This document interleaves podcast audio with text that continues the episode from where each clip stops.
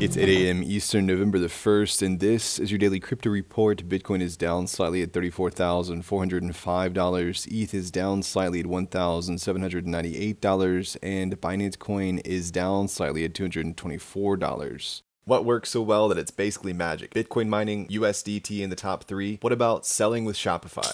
Shopify is the global commerce platform that helps you sell at every stage of your business. From launching your online shop to did we just hit a million orders? Shopify is there to help you grow. From their all in one e commerce platform to their in person point of sale system. Wherever and whatever you're selling, turn browsers into buyers with the internet's best converting checkout, up to 36% better compared to other leading commerce platforms. Sell more with less effort thanks to their new AI solution, Shopify Magic. My favorite thing about Shopify is no matter how much you want to grow, they have the solutions you need to take control and level up your business business. Shopify powers 10% of all e commerce in the US and millions of other entrepreneurs across 175 countries. Plus, Shopify's award winning help is there to support you every step of the way. Businesses that grow, grow with Shopify. Sign up for a $1 per month trial period at shopify.com slash DCR, all lowercase. Go to shopify.com slash DCR to grow your business, no matter what stage you're at. Shopify.com slash DCR.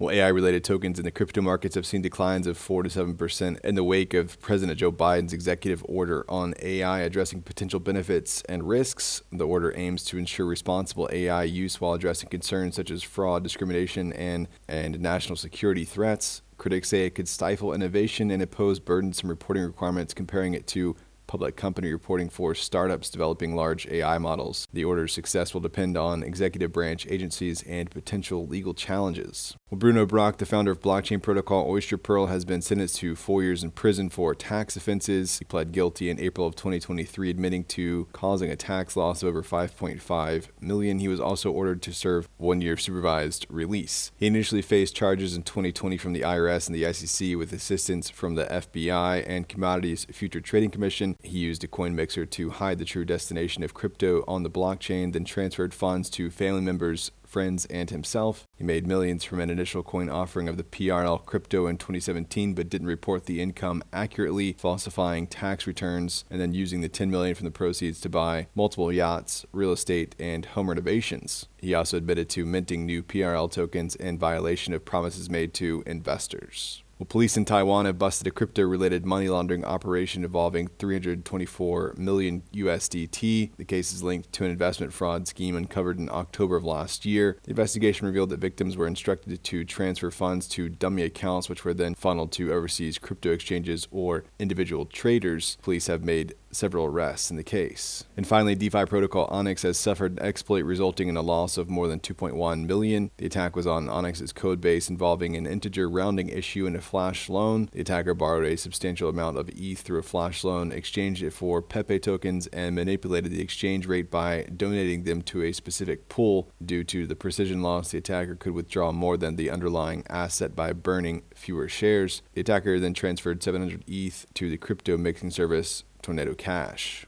Well, that's all for us today. Visit us at dailycryptoreport.io and listen to us everywhere else you podcast under Daily Crypto Report.